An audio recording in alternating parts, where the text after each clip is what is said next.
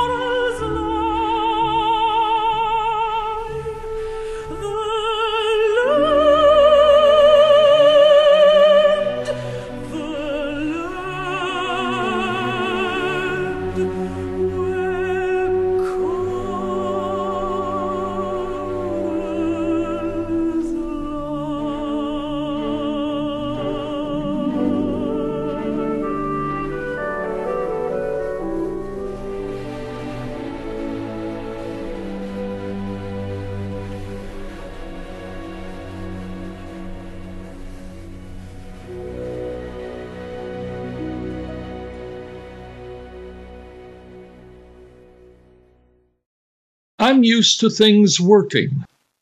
At least that's how things were when I was growing up in this country. For as long as I can remember, things ran on time. People usually went to work on time. Buying something on time came on time. I remember as a child ordering something from the back of a magazine or a comic book for a couple of dollars and it was always delivered. And as a child, I was excited to see a package with my name on it. But you know what? Today, you can't expect anything to be working.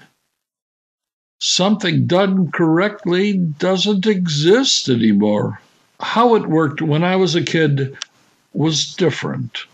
Things were maybe slow, but you could rely on whatever it was you wanted or needed. Get your bicycle tire repaired, and the guy who sold you your bicycle would say, I'll have it repaired in a couple of hours. Or if necessary, you could go to a five and dime store and buy a patch kit to repair the tire yourself. But that isn't what's happening today. Things are a lot faster, but less reliable. When something breaks, you're less likely to find a replacement part. Today, if a new store opens, before you know it, it's closed its doors and out of business. People aren't dedicated to working at an establishment. It's they're here one day and gone the next. I live in a second floor apartment, and the elevator has been out of order for over a month. Management can't say when it will be back in service. Maintenance was trying to replace a broken part, but damaged the motor that drives it, and they don't know when it will be replaced, if at all the entire elevator may have to be replaced. And that could take months, if not years. Because I can't walk down the stairs to go shopping for groceries, I've relied on a rope from my balcony with an attached basket so a friend can bring me groceries, which I pull up to my apartment.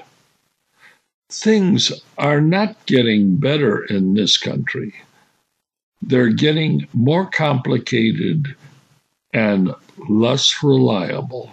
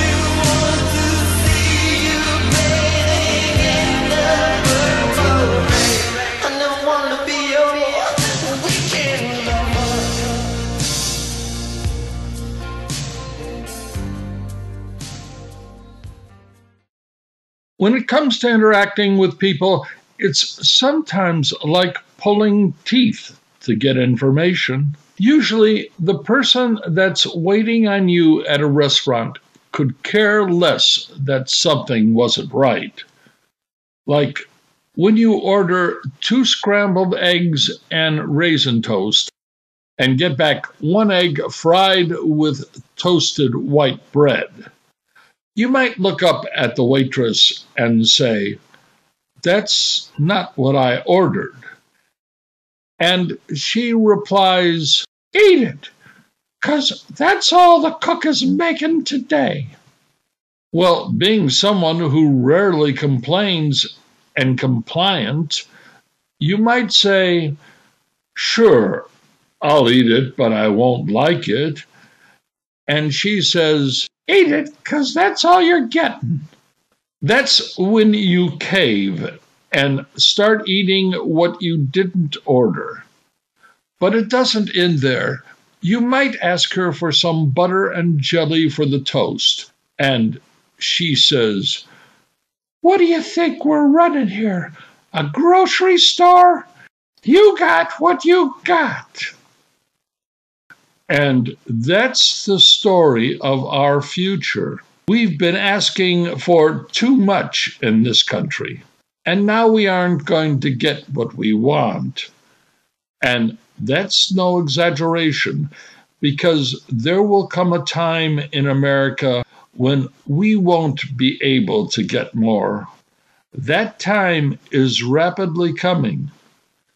The economic system of consumerism based on a supply of fossil fuels to run our automobiles, our power plants, and the production of plastic products are going to come to an end.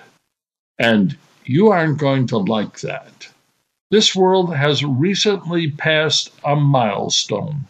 There are now 8 billion people on this planet. And the numbers keep telling us an economy that consumes more won't work. You might want more, but there's only going to be less. Of course, if you're brought up to anticipate there's going to be more, and it doesn't work out that way, and things begin changing, making you get less. Well, that results in some very unhappy people. In fact, it might result in a revolution. But then again, people can be taught to comply with someone telling you to shut up and be happy with what you get.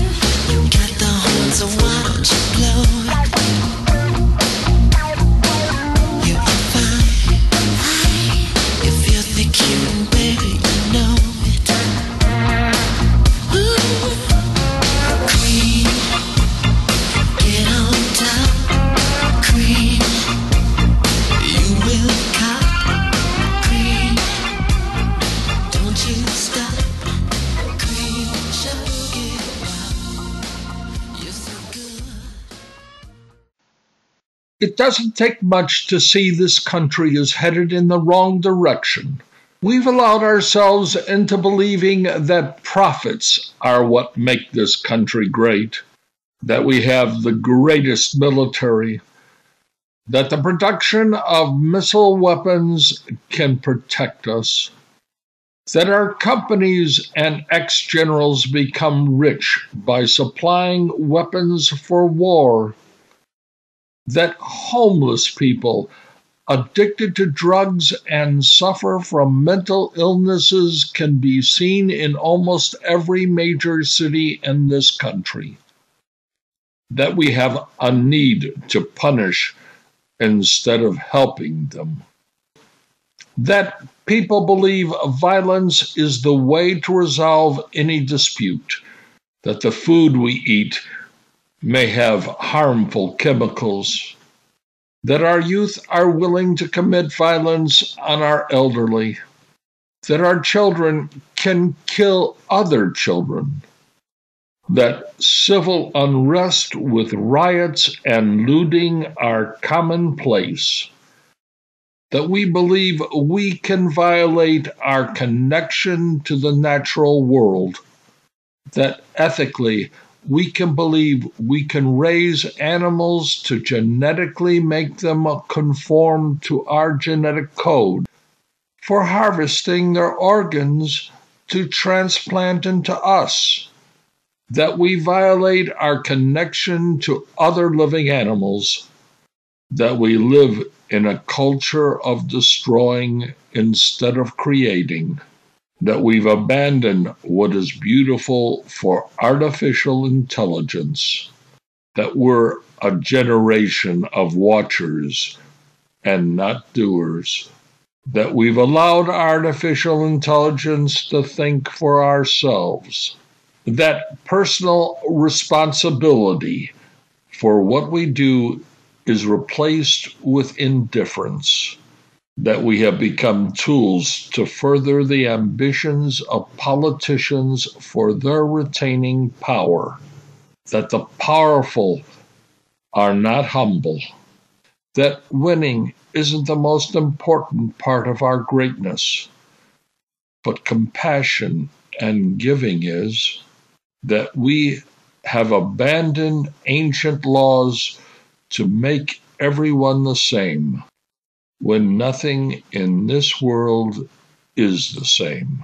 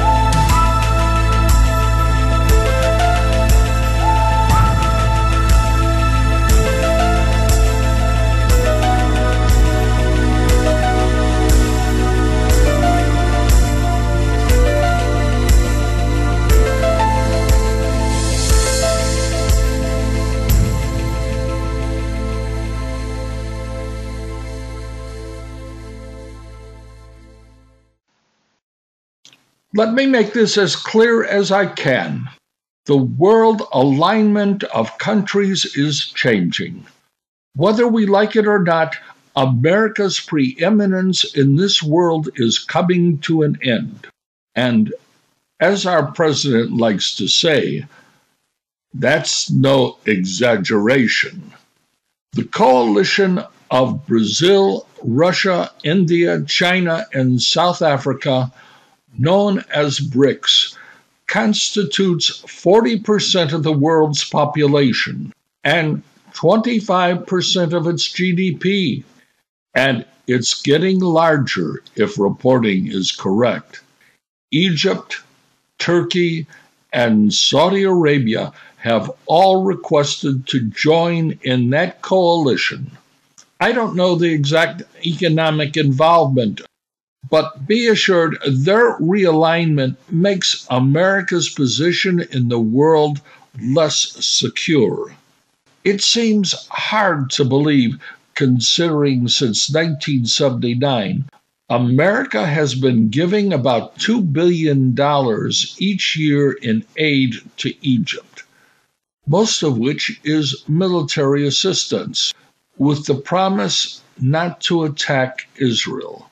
That amount of money ranks fourth in assistance behind Israel, Afghanistan, Pakistan, and Iraq. But be assured, Afghanistan, Pakistan, and Iraq may not be receiving the aid they once were given. When it comes to Saudi Arabia and Turkey requesting admission into BRICS, America's military leaders and defense contractors are deeply concerned. The U.S. sells weapons to Saudi Arabia and Turkey, helping to sustain America's financial markets, not to mention for the salaries of ex generals who sit in the boardrooms of military industrial corporations. The world is realigning, and there's lots of reasons to believe we aren't going to retain our position of leadership. In fact, there's lots of reasons to believe the rest of the world is questioning our health politically, economically, mentally, or with our other abnormal behavior. We are no longer able to tell the rest of the world what we believe is right. I suspect Egypt, Turkey, and Saudi Arabia all have strong feelings about the use of gold in their economies, and so do the BRICS countries. They all want gold prices stable, and they want to control its price, not London or New York.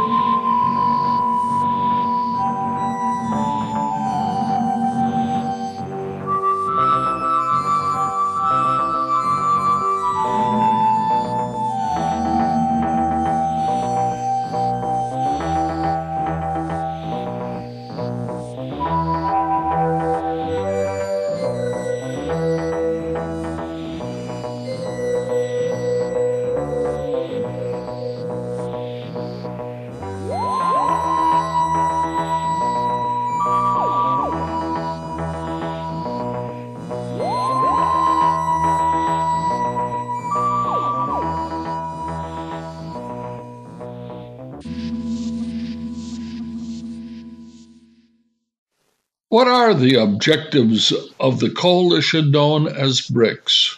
It's an exclusive trading agreement between the countries of Brazil, Russia, India, China, and South Africa.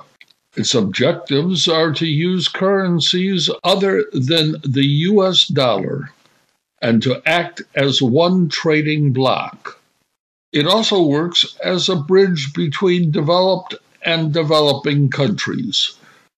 It's working toward a more diversified, stable, and predictable global reserve currency by reforming financial institutions and politically changing the United Nations Security Council. It serves to give credits to one another in their own currencies, ending the use of the US dollar in traded payments. It's proposed a BRICS bank to finance investments in developing countries. And as of 2014, it's created two financial institutions the New Development Bank, with the acronym NDB, to finance the development of infrastructure and sustainable development through 50 billion in capital and a 100 billion contingency reserve arrangement known as CRA, assisting member countries with financial difficulties. They've attempted to diminish the United States and the European Union subsidies of agricultural products, making developing countries' products more competitive. Its organization has also formed an exchange platform to involve cultural and educational cooperation. They have a shared interest in challenging Western financial institutions like the International Monetary Fund and the World Bank.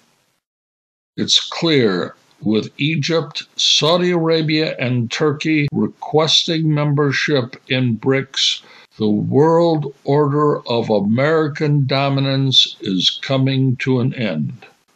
And Americans should be prepared for new financial agreements, for new financial agreements that will affect the way we live. What we've done for the last 77 years is coming to an end, and we should expect much less in years to come.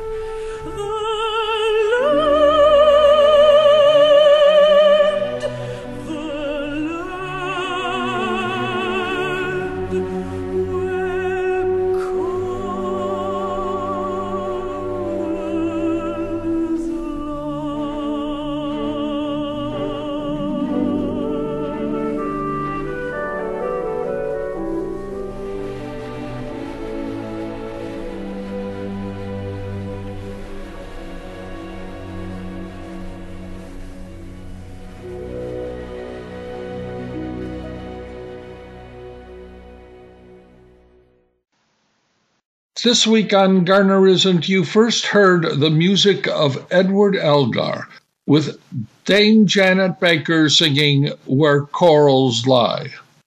Elgar composed a cycle of five songs entitled Sea Pictures for Female Voice, completed when he was 33 years of age in 1890.